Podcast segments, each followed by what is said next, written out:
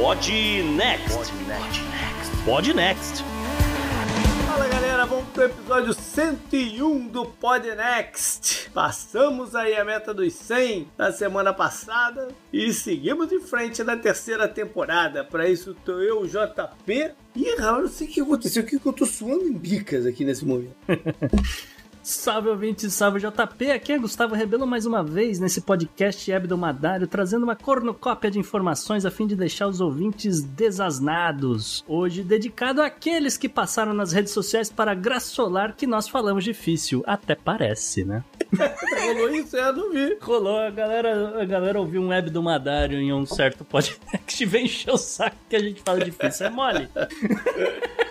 Tá certo, isso é engraçado. Hoje só nós dois, né, JP? É, estamos só nós dois, mas tem um programa aí é, interessante pra fazer. Vamos logo pra ele então. Então bora pro programa, JP. No Podnext dessa semana, nossos hosts rodam o mundo e identificam padrões comuns que levam à instabilidade política e eventuais revoltas. Acredite, em 2022, a primavera não é só árabe. No mais, vamos até a Hungria falar do mais russo dos países da União Europeia. Na economia, o Vitor Mendonça retorna para apontar motivos para se preocupar ainda mais com a economia do mundo. Mas para aliviar a tensão, temos o Florida Man, resgatado de um banheiro químico. É sério isso? E no meio ambiente, farinha pouca, meu fish and chips primeiro, como países submissos à rainha estão ignorando as questões climáticas. Tudo isso, é claro, além do calendário da semana e da dica cultural. Já os ouvintes do Podnext Confidencial terão acesso a um ranking da hipocrisia da dependência do gás natural russo. No follow-up, eleições da Sérvia. No Good Vibes, a Biblioteca Humana da Dinamarca e tome história macabra e sem explicações do Texas no Bizarro Extra. E aí, bora pro programa?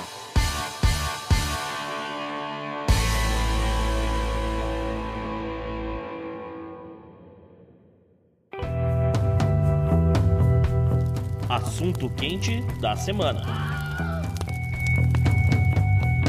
Bom, é, esse é um episódio que a gente vai fazer uma composição de coisas que a gente já trouxe em outras, mas para talvez para reforçar alguns pontos. Uhum. Vários pontos do mundo estão em momento complicado. A gente ainda está sim num final de pandemia que ainda afeta certos, certos segmentos, nem Uhum. tudo voltou ao normal, alguns países mais afetados do que outros nesse, nesse momento. Tá aí Xangai a- em confinamento. Exatamente. E o que a gente tem visto em vários locais são protestos acontecendo de forma veemente, Uhum. né? E alguns com, com retaliações né, do, governo, com violência tudo mais. Então chegou uma hora de refletir sobre eles e tentar traçar alguns denominadores comuns aí ao que está acontecendo. Isso. Então, Gustavo, a gente vai estar vai tá viajando aí, né? Por alguns lugares do, do planeta. Exatamente, JP, até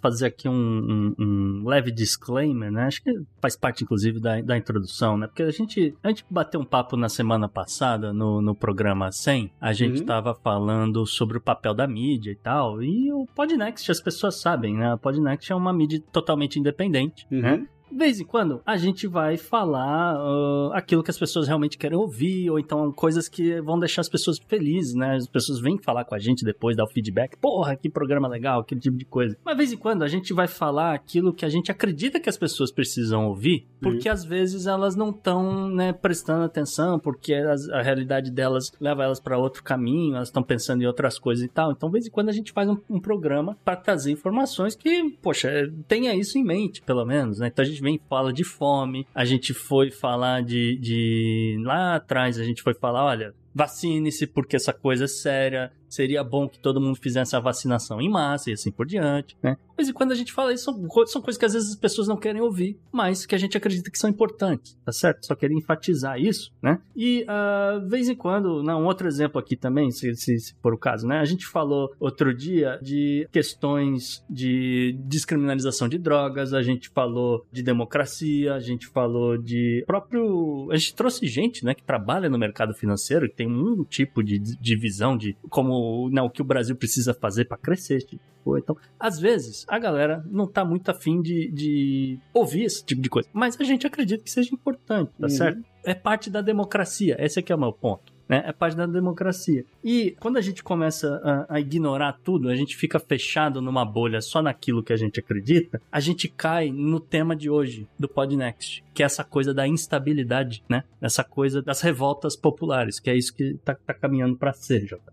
E o, talvez o, a revolta e, e, os acontecimentos que mais tenham motivado esse episódio a acontecer foi aqui pertinho, no Peru, né? Onde o bicho pegou e pegou sério. Exatamente, JP começou no, no final de semana com a ideia de diversas greves eh, de diversos setores, então o setor de transporte, as escolas né, de educação, então uhum. fecharam, declararam que não está fechado por alguns dias, e aí as pessoas foram para as ruas e começaram a quebrar tudo. Para mim, as imagens mais simbólicas são de pessoas tocando fogo nas cabines de pedágio, uhum. né? Porque a ideia era, olha, tá tudo muito caro aqui no Peru, a gasolina está muito cara, a comida está muito cara, a gente está revoltado com isso, porque a gente não vê o governo falar absolutamente nada, o governo está levando o assunto para outro lado, a gente quer solução. Então a galera saiu quebrando tudo. E tem uma imagem que acho que até quero usar para ilustrar esse programa, que é uma multidão, é coisa assim de, de 50 mil pessoas correndo e tem assim um, uns 20 policiais na frente correndo pro outro lado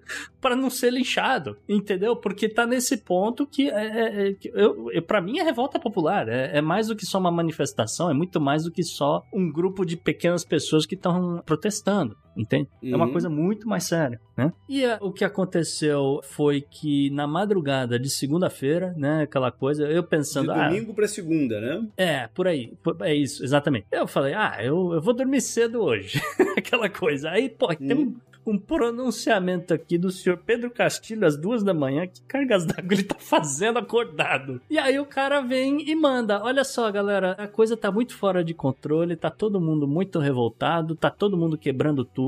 É, eu não quero botar a polícia ou o exército pra descer o cacete em ninguém. Então é o seguinte: toque de recolher obrigatório, ninguém sai de casa a partir das, das duas da manhã. É, isso levando em consideração que o, o Peru tá uma hora atrás da gente uhum. aqui na Flórida. Então ninguém sai de casa às duas da manhã até a meia-noite, né, 11h59 do dia seguinte, da terça-feira, né? E aí eu falei, pronto, o cara vai dar um golpe, vai virar ditador, vai, vai rolar alguma coisa desse tipo, né? Lembrando... Mas não era, né? Não era, felizmente é. não era, né? Mas assim, é, é que a, a, data, o problema era esse, JP, a data, uhum. 5 de abril, né? Porque o ouvinte uhum. que às vezes não tá muito ligado na história, é, uh, 5 de abril de 1992, o senhor Alberto Fujimori apareceu na TV do Peru dizendo que, olha, é o seguinte, agora quem manda nesse negócio todo aqui sou eu, não tem mais assembleia, não tem mais porcaria nenhuma. Né? E, e, isso também era parte do toque de recolher do Pedro Castilho. Falou, olha, a assembleia deve ficar fechada, ninguém deve trabalhar, não sei o quê. E a presidenta da Assembleia uh, Legislativa do Peru, a Mari Carmen Alva, falou, cara, é, é o seguinte, agenda normal, a gente vai funcionar funcionar e a gente convida o excelentíssimo presidente e seus ministros a aparecerem pra gente conversar e encontrar uma solução para esse troço, porque não dá do jeito que tá, vocês não vão ficar fugindo e não vai ser golpe. É. Entendeu? Eu acho que a gente primeiro tem que então um tiquinho para trás, porque a estabilidade já vinha, né? É. Ela não desencadeou só no, no fim de semana. Sim. Na semana anterior ele tinha acabado de sobreviver a um desses uma, foi quase uma tentativa de impeachment. É. Voto de desconfiança, acho que é. É, voto de confiança geralmente é mais usado para primeiro-ministro, né? Mas no caso uhum. dele, acabou que foi algo, algo, alguma coisa que tem na Constituição do Peru. Isso quer dizer, né? Na Constituição do Peru não é exatamente um impeachment, né? É, eles chamam mesmo de, de, de, voto de desconfiança, apesar de que não é exatamente uma coisa parlamentar, né? E aí eles destituem presidente a rodo, que uh, a gente viu aí, pelo menos nos últimos 5, 6 anos, o Pedro Castilho é o quinto presidente praticamente. Pois é. E aí ele sobrevive a isso, talvez por alguma articulação que ele tenha feito, talvez porque não tinha uma outra opção, mesmo ficaram na dúvida e, resolveram manter o cara, né? É, eu, Se a gente for um pouquinho para trás, quando a gente falou da eleição do, do Peru, que foi uma eleição conturbada, que demorou até para ser reconhecida, né? O, o, a vitória do, do, do Pedro Castilho. Uhum. Ele concorria justamente com a filha do, do Fujimori. Uhum. Ela estava concorrendo com ele, ficou né, um, um impasse. O Peru é um lugar que tradicionalmente vota direita, Uhum. né? Ele, é, o Pedro Castilho ele representa uma, uma minoria e não era bem visto pela classe eh, mais alta e tudo mais. Sim. Então ele tinha uma resistência já inicial muito forte. Então, quando vem a pandemia, a crises diversas, a pandemia foi muito forte lá no Peru. Uhum. Né? O Covid pegou fundo e ainda pega, né? de, Uhum. de- de certa forma. É, é um dos. É, é sim um dos países com maior número de, de mortes per capita. ele assume no meio dessa parada toda. O processos de corrupção a rodo. Sim. A gente já brincou tantas vezes aí sobre os ex-presidentes presos e tal. Eu já brinquei também que o pneumologista do, do, do meu filho, né? Sempre que eu vou lá, ele é peruano, sempre que eu vou lá, ele fala, e o Debrecht, não sei o quê, o Debrecht, né? Envolvida bastante lá no, no, no Peru e tal. Então, existia já uma resistência grande a, ao Castilho. Aí vem a- o conflito da Rússia com a Ucrânia, Uhum. que eleva ainda mais a crise. Sim. Porque agora a gente está vendo uma inflação pelo mundo inteiro rolando, né? Não é uma coisa do Peru. É, já é havia mundo antes, inteiro. né? Já havia pós-pandemia, né? Como a gente Isso, falou. mas gente- agora, agora bem ah, catalisada, né? Pela questão energética. Sim, é porque a gente falou, a gente falou da crise de desabastecimento pós-pandemia, porque é aquela coisa, todo mundo vai, é, ah, eu tenho que trabalhar de casa, eu vou abrir um e-commerce, então nos Estados Unidos isso foi muito comum, os Estados Unidos normalmente não faz estoque de nada, de repente Uhum. tem uma falta de container, porque a China falou, cara, eu nunca vendi tanta coisa para os Estados Unidos, toma tudo aqui. Então, falta container, falta isso, falta aquilo, não chega as coisas nos países que deveriam chegar, Peru, por exemplo, e, e- e aí começa a inflação devagar, mas vai subindo, vai subindo, vai subindo. E aí explode com a questão energética. Mas não é, não é um problema só do Peru, é um problema do mundo Não, inteiro. No mundo inteiro. É isso que a gente quer deixar claro, inclusive até o final desse programa, porque também teve um, um- mais um fatorzinho. Não, mas, né? é, ma- ma- ma- mas aí que tá. O que eu quero dizer com um problema do mundo inteiro não é que a gente tá vendo também protestos no mundo inteiro. Então tem que ter o ambiente, a situação para eles acontecerem. Ah, sim. né? Então a, a situação do Peru é- era essa: uma contestação de resultado da eleição, do rumo que a coisa estava tomando, uma descrença da população. Sim. Porra, todos os seus presidentes estão presos, você acha que o próximo também vai, em algum momento vai ser, né? É, Porque, e aí, pô, justamente, é justamente aí, JP, nessa coisa da descrença, fala, pô, todo presidente que assume agora é corrupto e tal. Nesse meio tempo, no- do- desde o começo de 2022, começou a pipocar coisas do tipo: olha, o Pedro Castilho tem um bocado de sobrinho, e esse bocado de sobrinho que ele tem, estão visitando ele periodicamente aí no Palácio do Governo. O que que tá acontecendo? Né? Porque de repente esses caras saem lá da, da cidadezinha, lá, lá de Xota, um negócio pequenininho, não tem emprego pra ninguém. De repente esses caras estão aí perambulando pelo Palácio do Governo. Eh, será, que- será que não rola uma- um tráfico de influência aí pra acontecerem, né? entendeu? Tinha um, um- pipocando esse tipo de escândalo. Só que, né, vai, isso vai levar eh, ao tal do voto de desconfiança ou não. Só que não chegaram a conclusão nenhuma, entendeu? Chegaram a conclusão Uhum. nenhuma. Então ele meio que livrou a cara dele nesse sentido, mas ficou aí uma pulga atrás da orelha de algumas pessoas, entende? Só pra isentar aqui, né, nesse exato momento, a gente sabe que não tem nada aprovado. E aí a gente cai naquele programa, né, que eu quase sempre falo dele, aquele programa sobre os problemas da democracia. Uhum. Que como a estabilidade é tão grande, a energia do governo, ela tá mais voltada a se manter no, no, no, no poder, o que, que ela precisa fazer para se manter no poder, do que para fazer, do que fazer o que o país precisa. E aí você enfrenta um momento de crise no meio disso tudo. Sim. Entendeu? Então, ao invés de estar né, todas as cabeças voltadas para como a gente vai lidar com as situações, não. Estão preocupados em quantos votos eu vou ter aqui para manter o, o, o presidente ali no cargo. Uhum. Entendeu? É um gasto de energia muito grande para fazer isso. Uhum. Sabe? Que agrava a Exatamente. situação. Exatamente, perfeito, perfeito. Eu já falei sobre isso também, engraçado, né? Que é, tem uma pessoa que trabalha comigo que é peruana Uhum. e um tio dela já foi até presidente do Peru na década de 70 e tal. Uhum. E aí, quando chegou lá no trabalho, eu falei: E aí, Viviane, tá feia a coisa lá no Peru, né? Ela é? eu não tava sabendo, porque a parada foi na madrugada. Sim. Né? Ela não tinha visto nada. Acordou, foi pro trabalho, então não sei o quê, não, não, não, não tinha Não é que no, no rádio daqui dos Estados Unidos todo mundo tá falando do Peru, né? Uhum. Então ela foi pro trabalho e falei, cara, eu falei, é, o bicho tá pegando lá, não sei o quê. Ela, ih, peraí, deixa eu ligar pra minha irmã, né? Ver como é que tá lá a parada Pois é. e tal, não sei o quê. Aí ela ligou e falou: não, olha só, lá tá tudo tranquilo, inclusive marcaram uma, uma manifestação pacífica pras quatro horas da tarde. Eu falei, aham. Foi, e foi ali. e foi exatamente na manifestação pacífica que, pô, a galera tava lá na praça com cada pedregulho na mão, bicho. Eu falei, E pacífica. aham. detonaram as Vai janelas ser, do. paci- vai ser pacificado. Pois é, detonaram as janelas do, do prédio da Suprema Corte do Peru, como se fosse uma culpa da Suprema Corte não ter feito nada com relação à investigação do Pedro Castilho. Quer dizer, a galera ficou muito louca, assim, de. É, É ficou mais um corrupto aí, derruba logo esse cara, É, entendeu? E sem contar que, assim como ela aqui, né, tem todos os motivos do mundo pra não ter sabido o que- estava acontecendo, uma boa parte da população do Peru não deve ter ouvido nada do cara às duas horas da manhã falando pra não sair de casa. Pois é. Né? E o cara tenta sair, acordou e vai, vai, vai pra vida. Quando vai ver, não, Pois a é. vida não tá diferente, né? É difícil. Pois é, o fato é que aqui a gente tá gravando dia de hoje, as coisas deram uma pacificada lá no Peru, já, mas é, nada é muito garantido, porque como né, tá nesse ponto de, sabe, qualquer coisinha explode uma, uma nova manifestação violenta dessas, né? A gente teve um anúncio no, no meio da confusão toda, né, da Enel. A Enel é a agência ali que distribui energia para Lima e Calau onde estava acontecendo né, justamente as manifestações. E, a, segundo eles, eles têm que passar por uma manutenção essa semana, então vai rolar rodízio de energia. É. É, E no meio disso tudo ainda o Flamengo jogava lá na quarta-feira à noite. pois é, pois é, ainda tinha essa. A Comebol mandando nota pro Flamengo: olha, não vai ter jogo, olha, vai ter jogo, olha, não vai ter jogo, olha, vai ter jogo.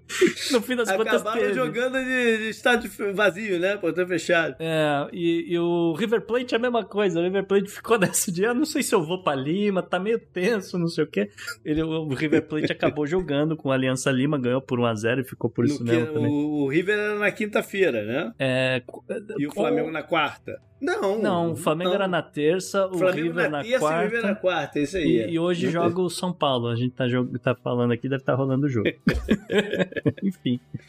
Isso é a situação do Peru. Mas a situação do Peru, JP, ela é muito análoga à de outros lugares. É. E pra onde é que você quer ir agora, então? Vamos até Colombo. Colombo lá no Sri Lanka, lá no meio da ilha. Não Colômbia, Colombo. Colombo. É. Colombo, capital do Sri Lanka. Porque o Sri Lanka quebrou. O Sri Lanka vale dizer que é aquela ilha que fica ali um pouquinho abaixo da Índia. Uhum. E já teve um outro nome no passado. Depois mudou pra Sri Lanka, mas ela, ela era conhecida de uma outra. Ceilão, né? Uhum. É isso aí, era, era conhecido no Brasil como Ceilão, depois a gente passou a chamar mesmo de Sri Lanka. É uma ilha, mas tem 22 milhões de pessoas. Pois é. ilha. É gente. Não, não, não é uma coisinha É gente. perdida ali no, no, no, no, no Índico, né? Pois é. E aqui a gente já começa a ver um padrão, JP. É uma coisa muito similar ao que está acontecendo no Peru. Com a diferença que o Sri Lanka quebrou, mas eu, eu já chego nisso aí. O Sri Lanka viu um aumento do preço da comida, viu um aumento do Uhum. preço do combustível. O governo, desesperado porque a população ia literalmente morrer de fome, fez o quê? Cortou completamente os impostos sobre eh, os alimentos, sobre esses produtos, sabe? Uhum. É o que aconteceu. O país quebrou porque não teve arrecadação É. eles não têm dinheiro para pagar os empréstimos que eles têm com, por exemplo, a China.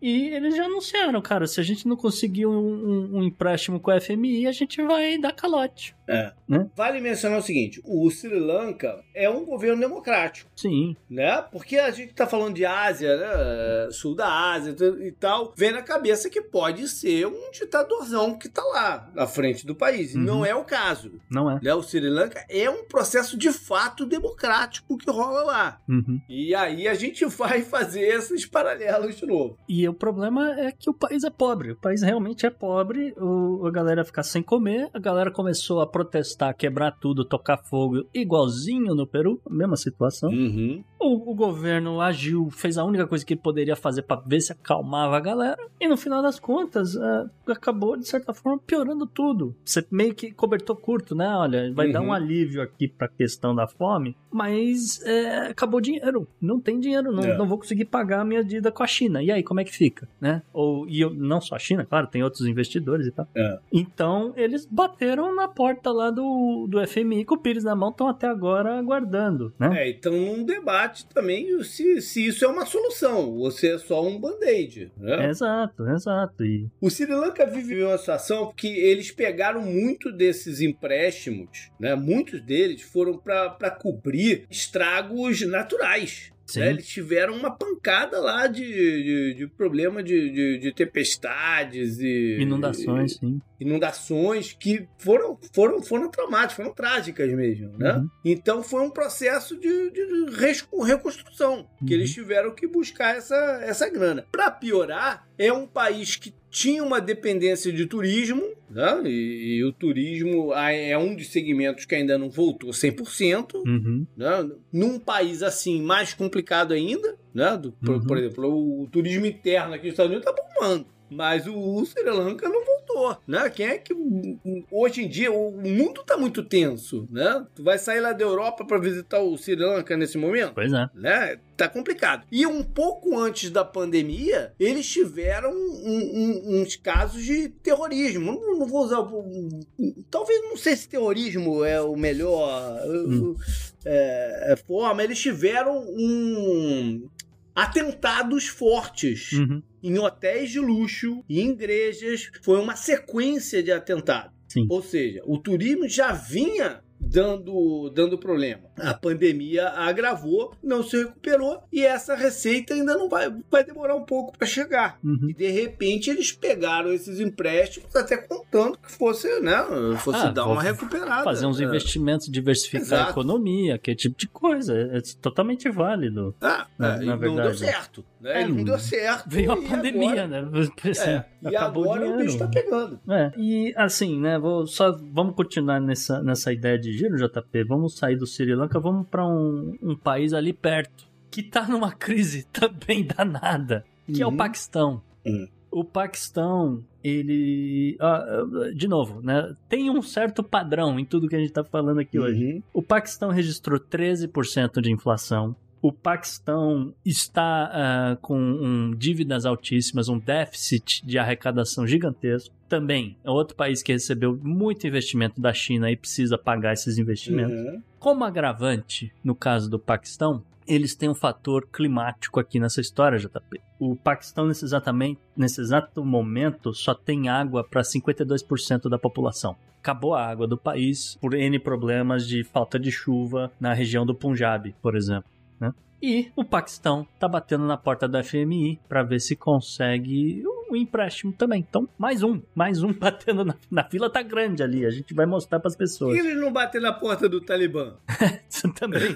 Porque o outro que tá na fila Bate na porta do Talibã e devolve um pouco da grana que a gente deu aí pra vocês. tá né? na fila. Pois é. E o Paquistão tem essa crise política do voto de desconfiança pra derrubar o Irã Khan. O Irã Khan que tá Uhum. no poder aí há décadas e foi aquela. uma- de novo, situações análogas. O cara, no fim de semana, ia passar pelo voto de desconfiança no parlamento. O que, que ele fez? Dissolveu a Assembleia. A questão do Paquistão se torna ainda mais complexa porque é um país que pode quebrar, mas que tem capacidade nuclear. Pois é. A bomba, de repente, começa a ficar mais barata, né? A galera começa a olhar e falar: ah, você não vende esse negócio pra mim, eu te dou aqui alguns bilhões pra segurar a tua economia. Não, é, eu tô falando de sério. pô, é, Quando você tem alguém desesperado, né? Uhum. Eu acho que é um lugar que as pessoas devem olhar, né? Ou até uma oportunidade de se resolver um pouco a situação deles, mas pedir algumas contrapartidas. Pois é.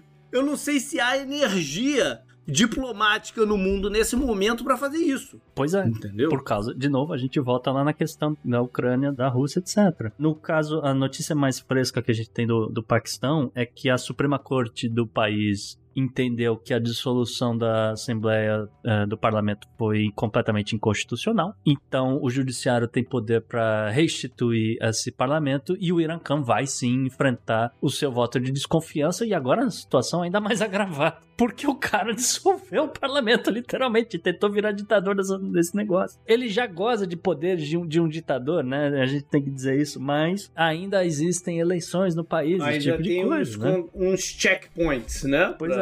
Então, e aí, é, de novo, vai saber quem que vai assumir que tipo de discurso essa pessoa vai ter e vai ter acesso a armamento atômico, como você falou. A aqui, gente está num momento de mais radicalização. Pois né? A tendência é que assuma alguém mais hardcore do que ele. Uhum. E a aí, se ver aí. a gente tem alguns países, né? Esses, esses lugares a gente sabe que tá rolando alguns protestos, às vezes mais violentos, às vezes menos violentos. Aí a gente tem uma lista aqui, JP, de países que estão ali no meio termo. Entre a coisa tá muito quente, mas ainda não estourou a panela, entendeu? Então, é o caso de, por exemplo, a Tailândia. A Tailândia está recebendo uma quantidade gigantesca de imigrantes do Laos e de Mianmar. Uhum. Que a gente já falou também, né? Do, do pessoal lá, do, que, que foi justamente naquele programa de Mianmar. A gente falou que eles Isso. foram pra Tailândia. né? Isso, isso, isso. Com o detalhe que a Tailândia recentemente aumentou seu, seu salário mínimo, é um dos salários mínimos mais altos da região, então a galera tá lá, nossa, puta, é, é agora que eu tô indo pra lá. Eu vou ganhar mais dinheiro e tal. Só que a Tailândia também é muito dependente de fertilizante da onde? Da Rússia. Então, não tem fertilizante, fertilizante está ficando extremamente caro. Tu sabe que isso foi um problema também do Sri Lanka. Porque o Sri Lanka, ele fez uma proibição de vários fertilizantes químicos. Hum. Por causa do meio ambiente. Só que o que aconteceu? A colheita sofreu. Uhum. Porque precisava né, do fertilizante. Você precisa de fertilizante, claro. Uhum, É parte da equação do- da boa produção, sim. E aí não deu, não, não deu colheita. Pois é. E aí vem a inflação. Né? Aí, come- aí vem começa a virar onda de tudo que tá acontecendo. Então a Tailândia tá nessa situação de, olha, tá entrando uma quantidade gigantesca aqui de pessoas no país, não tem fertilizante para produzir comida para toda essa gente e, né, daqui a pouco a coisa esquenta. Outro país ali do lado, por exemplo, a Malásia, a Malásia que sofreu nesse inverno com o clima por conta da quantidade gigantesca de enchente. Então, né? Se falta água no Paquistão, sobra na, na Malásia. E, e, obviamente, se tem enchente, não tem comida sendo produzida no inverno. A Malásia recentemente viu uma disparada gigantesca da sua dívida pública. Então, é dívida do país para com os próprios bancos. O país também tem, tem né, dívidas externas no seu quinto, então não vai, de repente, vai ter que dar calote nos próprios bancos. Isso é um problema muito mais complicado do que você dar um, um calote. Eu pago a China quando eu puder, né? Esse tipo de coisa. Então, tem isso. A Malásia também tá faltando comida, porque é outro país que importa da, da Ucrânia. Então, tá no meio termo aí de, de, de repente, acontecer alguma coisa recentemente. Na minha lista aqui, JP, eu tinha o Líbano nessa parada. Ah, mas o Líbano, o Líbano é a A gente já eterna, falou né? tanto de Líbano, a É, gente fez um programa é crise inteiro falando de Líbano. É Mas é uma eterna. boa notícia pro Líbano. É. É boa e não é boa, mas é boa. Porque o Líbano essa semana deu calote. Ele anunciou, a gente não tem dinheiro, a gente não vai pagar ninguém. E aí tava na frente lá do FMI com o seu Pires e o FMI garantiu aí 3 bilhões de dólares pro, pro Líbano comprar comida. Então, pelo menos, alguma comida vai ter no país nos próximos meses. Que era o Líbano, se você lembrar naquele programa da fome que a gente fez, era um país que a gente falou: olha, tá- tá nas últimas. Né? Não dura um mês o estoque de comida dos caras, né? E aqui a gente tem pelo menos essa notícia de que ó, vai ter alguma comida no final do mês. Eu fico ainda bem curioso como o FMI vai agir no Líbano. Muito curioso quando ele começar a fazer algumas demands aí pro Hamas. Pois é. Pois é. curioso aí o que vai acontecer. Mas. Aí tem uma outra penca de países que a gente tem um pouco menos de informação, mas a gente sabe que estão com alguns problemas muito sérios. Então, Laos, desemprego, galera indo pra, pra Tailândia, como eu falei. Na África tem uma cacetada de países, então Moçambique, ah, todo mundo praticamente do Sahel, então Burkina Faso, Chad, Mali, eh, Mali Mauritânia, Zimbábue. Aqui na, na América Central, JP, Belize tá com um problema muito sério porque não tem turismo, o turismo tá muito devagar no país. E tem um, tem um caso muito curioso, que é o caso da Jamaica. JP, você não vai acreditar o que, que tá faltando na Jamaica, cara. Não pode ser maconha. Maconha. Oh, aí, Ganoso. Tá faltando maconha na Jamaica porque as pessoas, diante do preço alto da comida, estão plantando para subsistência. Então é milho, abóbora, o que quer que seja. tirando o espaço da plantação de tirando o maconha. espaço da plantação de maconha. Hum, ok, justo, né? É, mas só mostra como é que tá a situação, né? A gente falou no, de novo, né, no episódio sobre a fome, a gente falou do Egito, né? O Egito estava tentando É. negociar um aumento do seu estoque de trigo. O Egito anunciou que conseguiu trigo suficiente para quatro meses, né? A meta dos caras eram oito. Então tá ruim, mas mais uns garantiu mais alguns meses, né? O que nos leva a, a, né, a, mais uma vez ao gol de que essa invasão, essa guerra na Ucrânia tem que acabar logo. O Pois mundo é. não vai aguentar isso muito mais tempo, não, cara. Pô, Tá muito tensa essa coisa. Tem situação complicada no Quênia, situação em- em- no Zimbábue, acho que eu já tinha falado, não sei. Aí a gente entra no Mediterrâneo, JP. A gente fala da Turquia. a gente fala da Turquia porque só existe uma moeda nesse exato momento no mundo que tá mais desvalorizada do que a hryvnia da Ucrânia e a lira turca. E isso acontece, é um caso muito curioso, né? A, Turquia tá batendo 60% de inflação ao mês. É insano, né? Já é considerado hiperinflação ou ainda não? já é hiperinflação. Mas aí as pessoas foram entender um pouco melhor no que- como é que acontece a coisa, né? Então vou contar uma história aqui pro ouvinte que nenhum outro podcast de geopolítica vai falar, que é o, o modo de, de governo do senhor Erdogan, ou Erdogan. Que é o seguinte, JP, desde que ele virou prefeito de Istambul, ele tem esse hábito de ir tomar café em padaria pequenininha, em andar em bairro mais classe média, classe média baixa, conversar com o dono dessas lojinhas, não sei o que, né? E isso, sei lá, tem 20 anos que ele faz isso. E nessa, nessa coisa dele conversando com as pessoas, ele entendeu que na Turquia, né, a economia esquenta muito rápido ou esfria muito rápido. Coisa da, da instabilidade. E toda vez que a economia na Turquia deu uma esfriada, foi porque o Banco Central da Turquia deu uma subida nos juros, né, para conter justamente a inflação. O que é padrão no mundo inteiro. A gente tá vendo o Fed nos Estados Unidos fazer isso para conter a onda de inflação?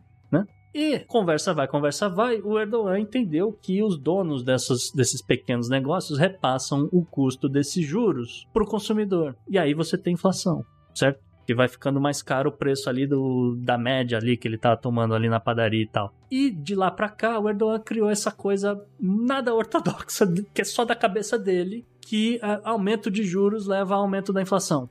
Quando o mundo inteiro faz É, o contrário. é, Entendeu? E eh, de lá pra cá, o que que aconteceu? O- o- os juros da Turquia estão extremamente baixos, eles têm essa inflação monstra de 60% e a galera consumindo a rodo, né? Não tem recessão, porque a galera continua precisando consumir e tá gastando cada vez mais dinheiro. Aham. Mas ao mesmo tempo, você tem essas, essas coisas, essas coisas completamente diferentes. Então, o que acontece na, na Turquia, na, a gente viu muito no, no Brasil, década de 80, né? Que é uma galera que, Uhum. para se proteger, compra dólares, que é uma moeda um pouco mais estável, né? E depois vende esses dólares e compra comida, compra uma geladeira, compra alguma coisa que eles precisam, né, mais para frente, né? E aí, o que que acontece? Você vai alimentando, vai, a coisa vai piorando, né? E a lira turca vai perdendo valor toda vez que a galera vende para comprar dólar, ou euro, ou o que quer que seja, mas eu só peguei o dólar para exemplo. É, é que a Turquia já tá assim há um bom tempo, né? Sim, né? A bola de neve continua aumentando, É. entendeu? E aí, quando entra nessa cultura inflacionária, é complicadíssimo de sair. Pois não? É. o, o exemplo do Brasil é muito bom. O Brasil da década de 80. Uhum. Foi muito tempo de, de inflação. Uhum. né? E as pessoas deixaram de trabalhar os seus business para trabalhar só como lidar com a inflação. Né? E no Brasil existia um negócio que era o overnight. Boa. Você vai lembrar disso. Uhum.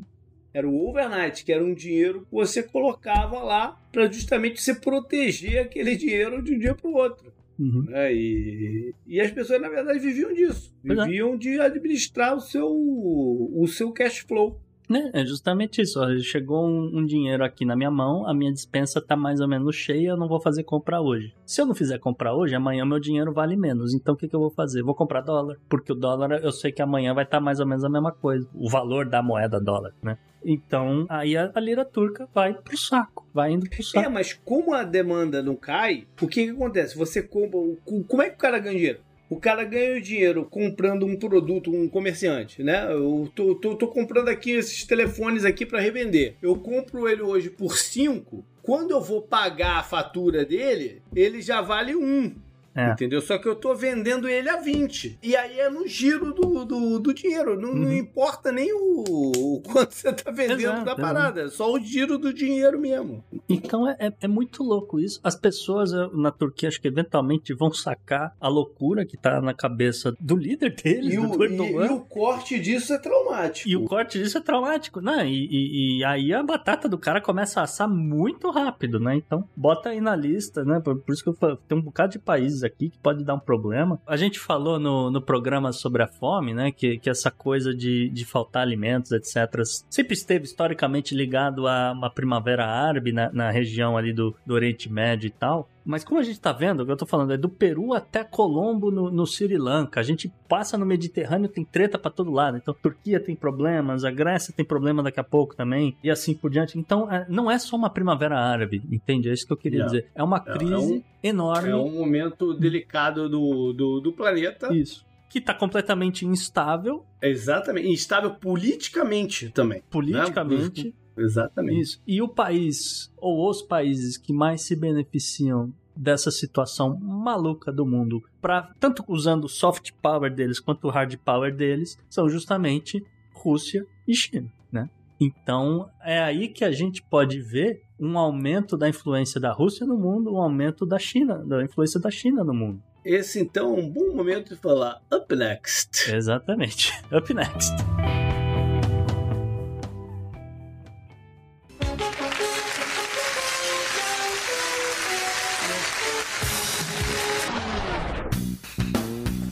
Personagem da semana é o controverso Victor Orbán. Pois é, JP, Orbán, porque o Fidesz, né, o partido dele, partido de direita, né, o conservador, aquela coisa, conseguiu pela quarta eleição seguida uma super maioria, né, ou seja, dois terços das cadeiras do parlamento, mas não sem controvérsias, né. A começar pela falta de transparência e supervisão, é, vamos dizer, insuficiente das finanças da campanha, né? O que é muito louco, né? Porque a gente tem essa coisa de, de caixa 2 enraizado, mas aparentemente o húngaro não. Então a galera não achou isso muito estranho. Mas de qualquer forma, essa coisa de não saber de onde é que vem o dinheiro, para onde vai o dinheiro, acabou beneficiando a coalizão governista, né? Até porque não é proporcional tem isso, não é proporcional ao, ao, tamanho do partido, esse tipo de coisa, né? E assim, a gente vai falar coisas aqui que saíram justamente no relatório da OSCE, né? Que é a Organização pela Segurança e Cooperação Europeia.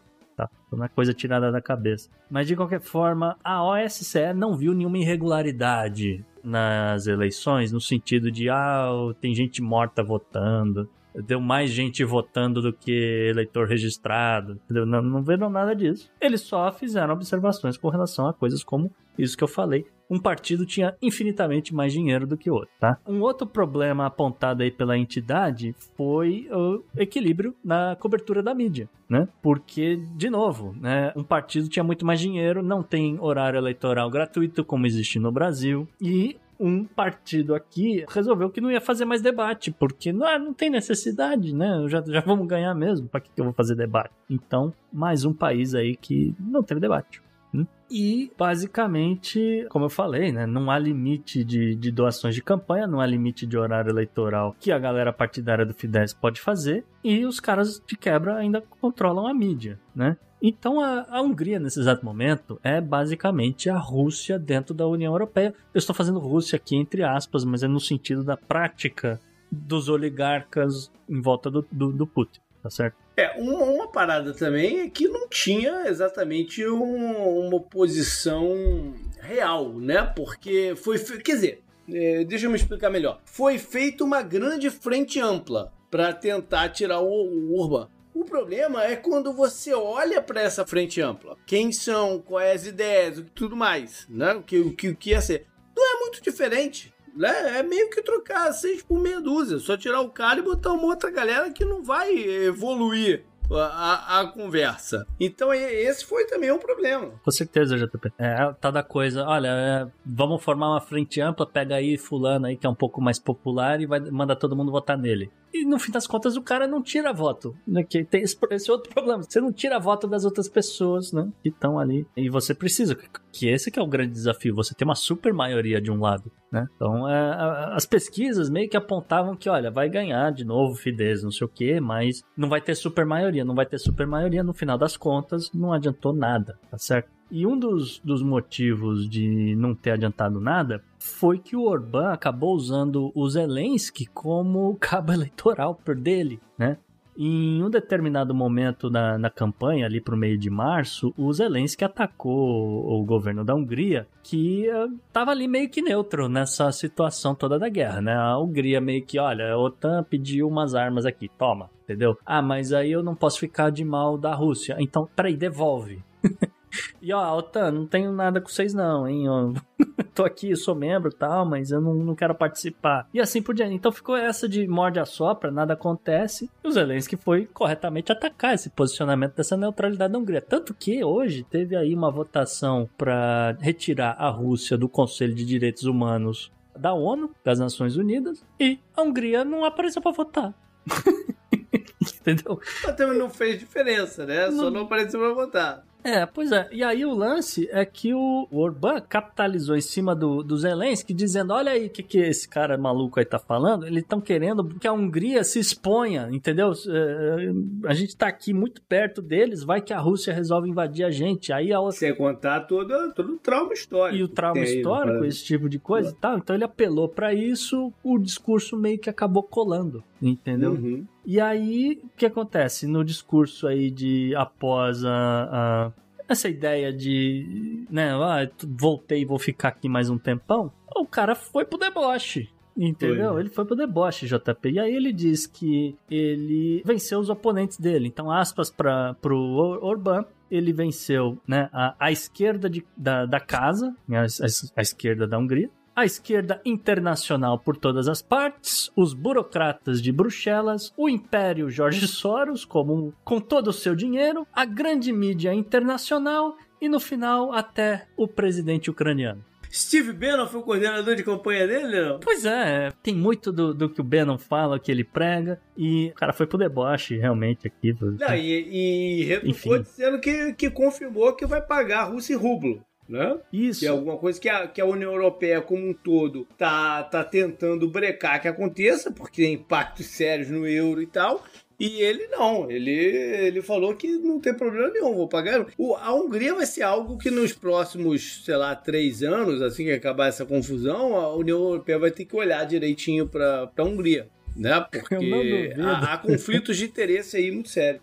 A União Europeia, né, a gente fez o um programa falando sobre eles e, é. e, a gente meio que falou, olha, o Brexit foi todo traumático porque realmente não existe um mecanismo para você retirar um país do bloco. Mas é. essa situação toda da Hungria, pelos posicionamentos, pelas Vai declarações... uma, uma nova, nova, nova, nova dizer, coisa eles... única aí, né? E tem mais, os caras vão botar o nome, né, da medida, da cláusula Vitor Orbán para expulsar. De expulsão. Pra expulsar país que, né, tá, tá muito fora aqui do que a gente acredita, né? É, mas a gente vai ter uma conversa assim, não, não vai ser agora, mas nos próximos três anos vai é, ter que ter. Com certeza. E assim, só por é. fim, para terminar esse bloco, porque além das eleições parlamentares, ainda rolou um referendo com relação, vamos dizer, direitos do, dos grupos LGBT+, né? Então eram perguntas do tipo, uh, você apoia a realização de eventos informativos sobre orientação sexual para menores em instituições públicas de ensino sem autorização dos pais? E um monte de outras coisas que a gente vai ver, por exemplo, no, é, sendo debatidas na, aqui na Flórida, né? Na, na a, uhum. a, polêmica, tá, a lei do Don't Say Gay, né? Aquela coisa, não diga gay. Uhum. Enfim, tinham várias perguntas nesse sentido, né? Você apoia a exibição de conteúdo de mídia para menores sobre procedimentos de mudança de gênero, né? E assim por diante. A maioria das pessoas votou na opção não, de não apoia, porém, como protesto ou como ignorância ou, sei lá, de alguma forma, o referendo acabou não atingindo 50% dos votos necessários para ser considerado, né, aprovado pela maior parte da população. Entendeu? Que ah. tem isso. Acho que a galera só votou pro parlamento e depois falou: eu não vou votar nesse outro negócio porque isso aqui é ridículo. Entendeu? Foi mais ou menos por aí. Up next.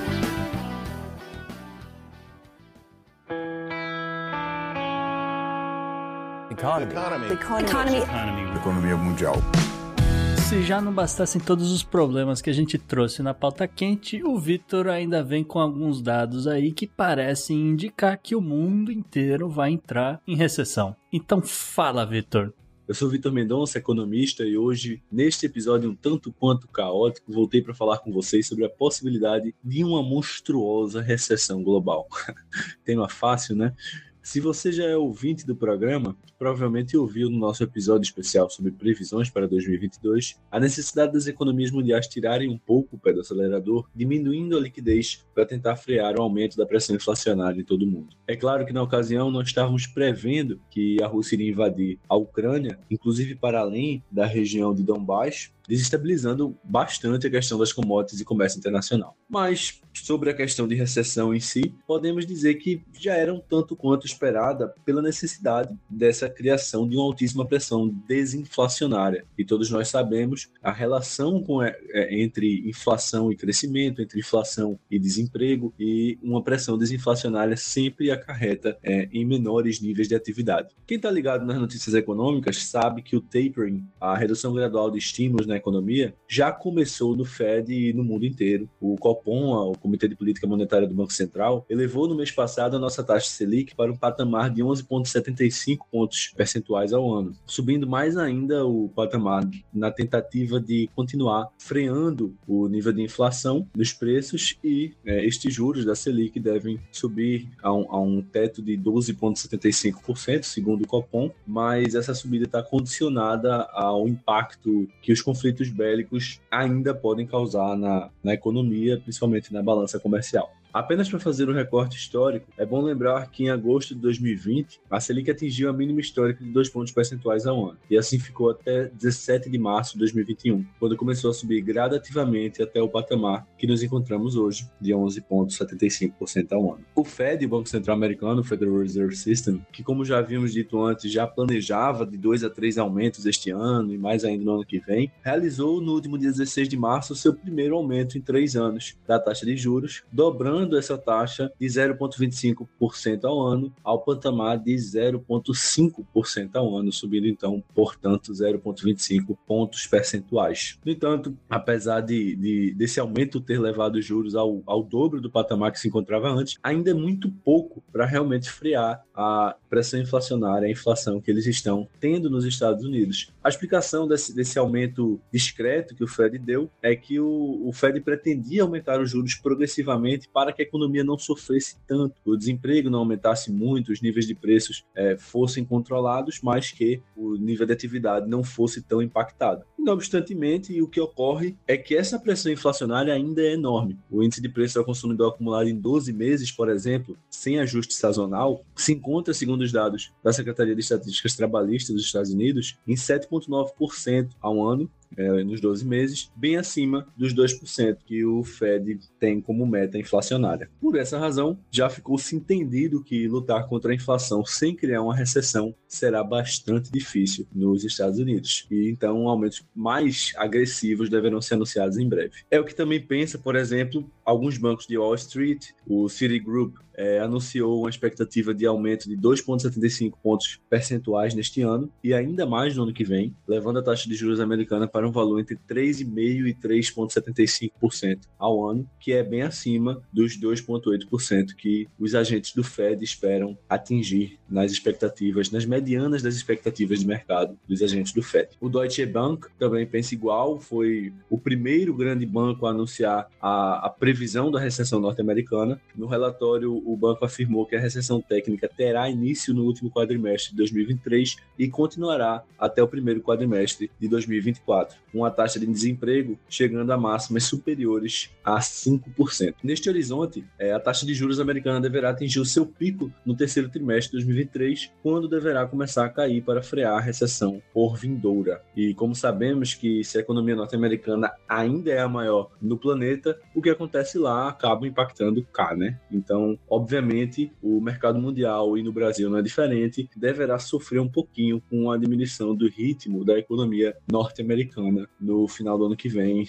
e daqui a dois anos, quando a recessão é esperada de ocorrer. Neste aumento inflacionário, principalmente causado pela guerra, a gente pôde ver no mercado, por exemplo, que as empresas exportadoras de commodities foram as que mais se valorizaram. O baixo rendimento dos fundos sustentáveis, por, exemplo, os fundos ESG, provou mais uma vez que para ter crescimento, infelizmente, sustentável, é preciso antes ter crescimento. Então, nesse tema do, do programa, onde a gente também fala sobre os impactos ambientais, sobre a, as expectativas com relação à mudança climática, é, a questão econômica, a questão financeira ainda mostra esses entraves para investimento sustentável quando temos períodos de maior instabilidade econômica. No cenário geral, também existe a questão da morte dos rendimentos negativos, os juros negativos estão cada vez mais escassos e isso se explica justamente na expectativa do mercado de que os bancos centrais, neste caso de juros negativos, principalmente o Banco Central Europeu, irão também aumentar a taxa de juros na tentativa de conter a inflação e isso está fazendo com que a quantidade de ativos é, no mundo, a taxa de juros negativas, é, esteja caindo muito significativamente. Então,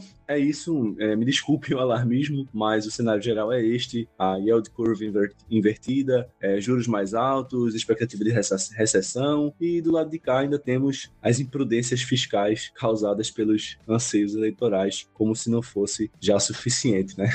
Então é isso aí, meu querido, o querido ouvinte. Aproveita o dólar mais baixo, faz teu pé de meia e te cuida, porque sem esforço não é possível progredir. Up next.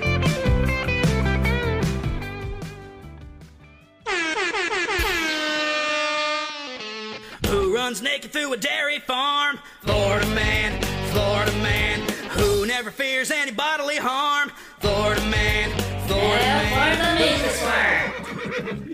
Florida Man ataca novamente aqui no Bizarro. Florida Man, JP, ele é uma situação aqui, cara, que é no mínimo inusitada, para não dizer constrangedora. Florida Man, pra quem é ouvinte novo, não, né, chegou agora, não sabe a situação, Florida Man é um ser mítico da Flórida que geralmente toma decisões muito ruins isso porque ele tá sob influência de alguma substância. Às vezes ele tá até sóbrio, mas no final das contas ele tomou alguma decisão ruim e, e deu ruim para ele. Né? Basicamente é isso que é esse bloco aqui. E no caso aqui do nosso amigo Florida Man, a situação dele foi o seguinte: ele estava na municipalidade de Collier, né, para ser mais exato, na cidade de Nápoles, ou Naples, na Flórida, lá no sul, né? E a polícia, né, os delegados de polícia receberam um telefonema, aquela coisa, ó, tem um, um homem aqui na área, nessa avenida Seagrave, o cara tá gritando, eu acho que ele tá com dor, ele tá pedindo por socorro, não sei o que está acontecendo, né? E aí, a polícia foi né, averiguar, foi fazer uma patrulha ali na avenida e tal. E aí os policiais eventualmente né, escutaram os gritos, né? E foram ali em direção. E aí eles encontraram de onde é que estavam vindo os gritos, JP. Os gritos estavam vindo de um banheiro químico. E aí? Era obra? Ele estava na obra? Não. Ah, de praça. De praça. Assim, é, tem, tem uhum. muito de praça também, né? Eu entendo que entendi. seja uma, uma praça. E no banheiro químico estava o nosso Florida Man. O coitado estava preso de alguma forma, meio entalado. meio complicado explicar a situação dele, né? O fato é que os policiais bateram na porta pediram pro Florida Man que pelo menos ele abrisse a porta, né, para eles verem o que estava acontecendo ali com a situação e tal. E o Florida Man respondeu: ah, não dá, cara, porque eu, fechei a porta aqui de um jeito que a minha perna ficou presa. Eu não tô conseguindo me mexer, eu não sei o que tá acontecendo por causa disso. Então foi uma situação assim muito louca. E eventualmente, né, o Florida conseguiu abrir a porta, aquele tipo de coisa. Os policiais falaram: não, vem pra cá, senta aqui fora, vê, a gente vê o que tá acontecendo contigo e tal. Né? E dessa forma eles conseguiram tirar o, o rapaz dali. E naquela coisa de revistar o Florida Man, encontraram em posse dele algumas drogas além de cocaína. Ah, mas então ele tinha aprendido mesmo o negócio? Não. Pois é, ficou meio suspeita essa coisa. Eu entendo que realmente ele estava preso ali dentro, mas pode ser que ele tivesse tendo alguns delírios dentro de um banheiro químico em Naples, Flórida. Naples, que é uma cidade de aposentados, né? Deve Sim. ter sido um escândalo em, Exato. em, em Naples. Naples é uma cidade curiosa, porque é- ela é pelo lado do, do Golfo, né? No, Uhum. no oeste da Flórida, mas ela é muito perto de Miami. Ela se cruza com Miami por baixo. Uhum. né? A viagem de Naples para Miami, você cruza de um lado para o outro da Flórida em menos de uma hora. É uma cidadezinha que as pessoas se aposentam de Miami e vão morar lá. É um lugar ali que tem as fazendinhas em volta, elas produzem muita manga. viu? Olha Manga boa. Que beleza. Up next.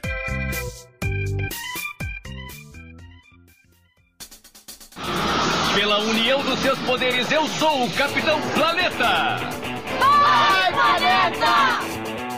Vamos pro meio ambiente então. E tem o dedo da rainha aí? Não, né? Aí não dá pra ter o dedo da rainha. Mas o Reino Unido tá envolvido. Coitada da rainha JP, ela não tá, tá pra lá de Bagdá, ela não, não é bem exatamente a culpa dela, é culpa dos governos que respondem pra ela. Essa que é a verdade, essa galera, né, que tá no poder.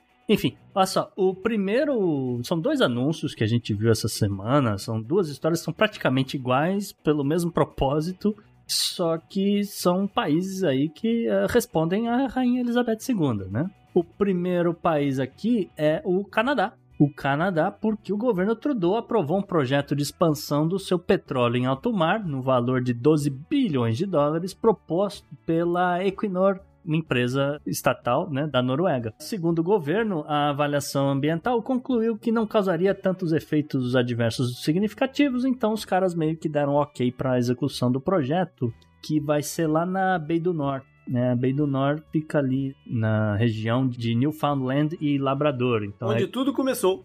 É, onde tudo começou, onde os vikings chegaram, exatamente. Então é, tem uma saída ali pro Oceano Atlântico, né? Fica ali mais ou menos uns 500 quilômetros, né, da, da costa canadense, né? E segundo o projeto aqui, eles têm a capacidade de extrair 300 milhões de barris de petróleo bruto, tá? Então, Mas aí aquela avaliação do, do ambiental não deve estar muito correta, tá? Ah, é no mínimo suspeito, né, JP? É. Porque eu vou te contar. É que, sabe o que, é? É que nesse preço do petróleo, por volta de 100 dólares, podendo chegar muito mais nos próximos meses. É a hora de tirar.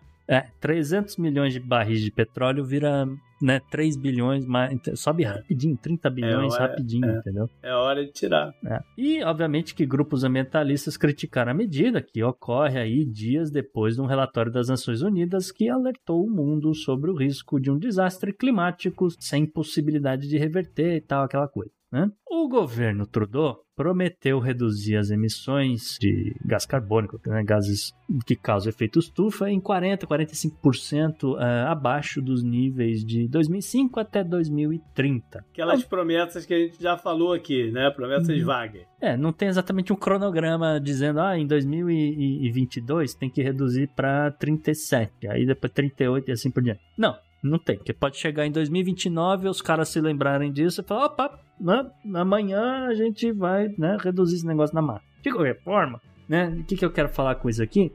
É que essa medida de redução das emissões de carbono vale para o Canadá, entendeu? Se o resto do mundo tá comprando petróleo e eles não vão respeitar as propostas deles lá do Acordo de Paris, não é problema do Canadá, entendeu? É, tá por aí. né? Mas enfim, de qualquer forma, é essa a desculpinha do governo do Justin Trudeau. O fato é que o petróleo tá caro, a, a gasolina tá caríssima, as pessoas precisam de combustível e os caras estão nem aí. Seguindo a mesma linha do Canadá, o parlamento britânico deve ordenar mais perfurações de petróleo e gás no Mar do Norte, né, ali na, em volta ali da Escócia. A estratégia chamada de segurança energética reconhecerá a necessidade de afastar dos combustíveis fósseis. Então vai estar lá escrito, gente, a gente tem que diminuir o consumo de gasolina, né? Mas até a gente diminuir, a gente vai continuar fazendo leilão de licença para explorar novos campos de petróleo e gás, além de acelerar a produção Por que não? nos campos já existentes do Mar do Norte, né? Por que não, né, Jota? Porra. Enfim, A gente deixa toda a pauta ambiental por mais cinco anos lá, deixa baixar o preço da gasolina primeiro. Pois é, pois é. E uh, o Reino Unido ainda tem a cara de pau de dizer que, olha, é, a gente precisa de mais petróleo e gás no curto prazo, porque realmente está muito caro. E a gente ainda depende muito do petróleo estrangeiro. Então a gente tem que fazer isso tudo aqui para dar uma aliviada na pressão sobre os preços, que aí gira a economia, aí as pessoas vão ter dinheiro para daí comprar carro elétrico, por exemplo, e tal. Enfim. no final Essa do foi dia. uma boa maquiada, uma boa maquiada. Exatamente. No final Tá do dia é certo. tudo uma boa maquiada, cara. Up next. Up next.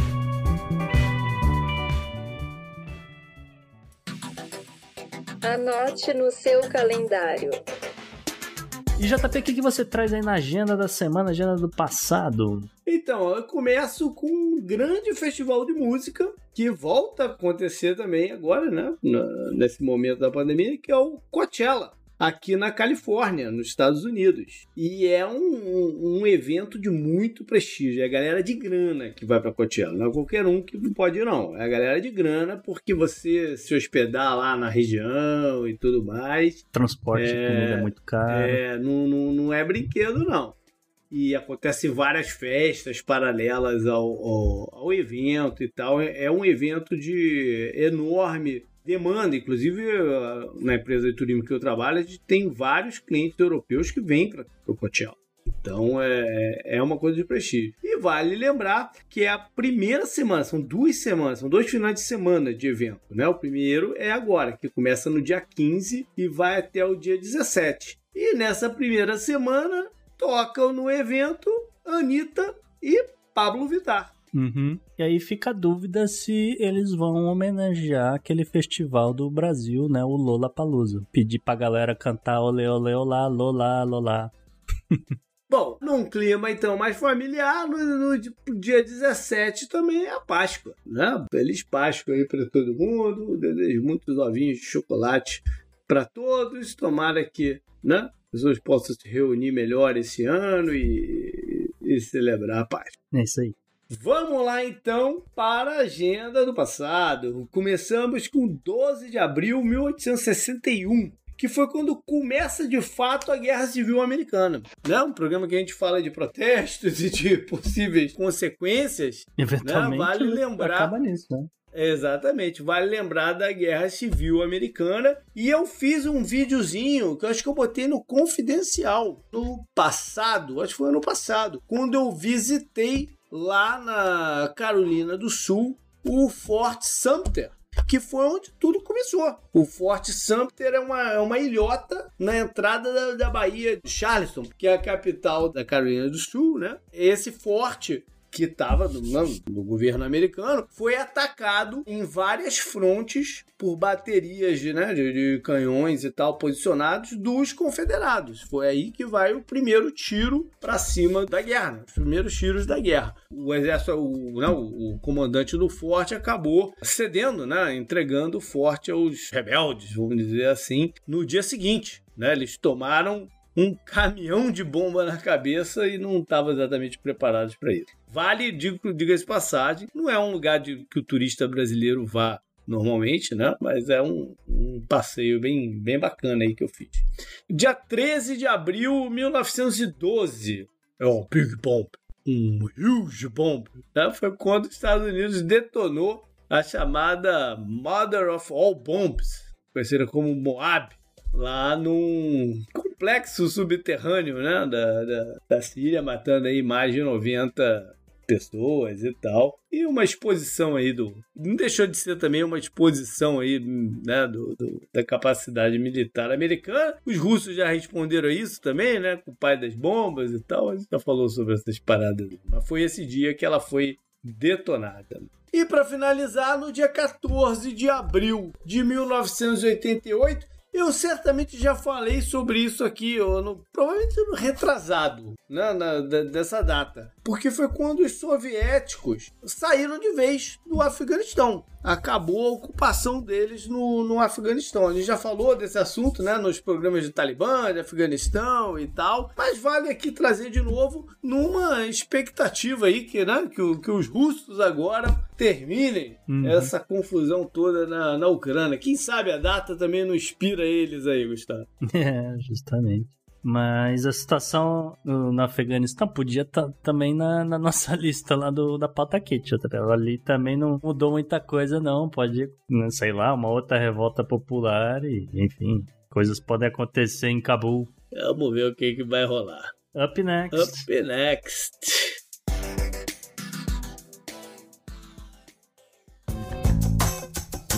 Esse eu recomendo para você. E JP, essa semana a dica cultural é sua. Então, já que é minha, eu vou voltar aqui umas origens de fantasy, de livro de fantasy. Porque hum, Todas as recentes que eu tenho dado aqui, quando eu falo de fantasy, tem sido nessa pegada mais conceitual, mais moderna. Eu vou chamar de moderna, vamos dizer uhum. assim, né? Do, do, desse fantasy meio acinzentado, mais realista e tal, não sei o quê. Uhum. Então eu vou dar uma de um fantasy mais fantástico mesmo não fantasy clássico, que é a coleção do David Eddings, chamado The Belgariad. São seis livros, existem algumas versões de, que eles estão compilados em dois, em, em, em, três, mas é uma história típica de fantasy, bem bacana, que mostra aí o, o, o rapaz que era predestinado algumas coisas e tal. E o David Edig escreve muito bem, é, de muitos diálogos bacanas e tal, algumas intrigas políticas que faz no livro seguinte que ele faz mais. Mas o Belgariad é muito interessante porque envolve bastante magia, ao contrário desses outros fantasy, né? Que são mais políticos políticos e tal. O Belgrado tem muita magia dentro dele. Então, para quebrar um pouco aí a, a, as dicas mais recentes, vai um clássico do Leia fã. antes do mundo acabar, é isso que quer dizer. Bom, galera, então foi isso. O programa meio sombrio aí, de certa forma, mas é importante se fazer de vez em quando. Espero que tenham curtido. E é isso, dê aí seu feedback, converse com a gente, fale lá no grupo do, do Telegram se você for assinante do, do, do, Confidencial, ou se não, se quiser só mandar alguma mensagem, pode ser por e-mail, por contato arroba opodnex.com ou nas mídias sociais. O meu direto, por exemplo, no Twitter, agora com né, boa participação do Elon Musk na sua composição é. É, acionária.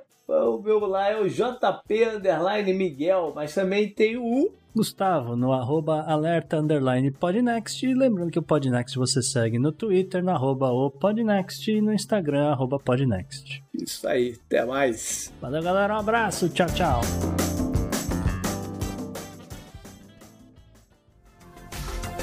Este episódio foi editado por Atelas, soluções em áudio para podcasts.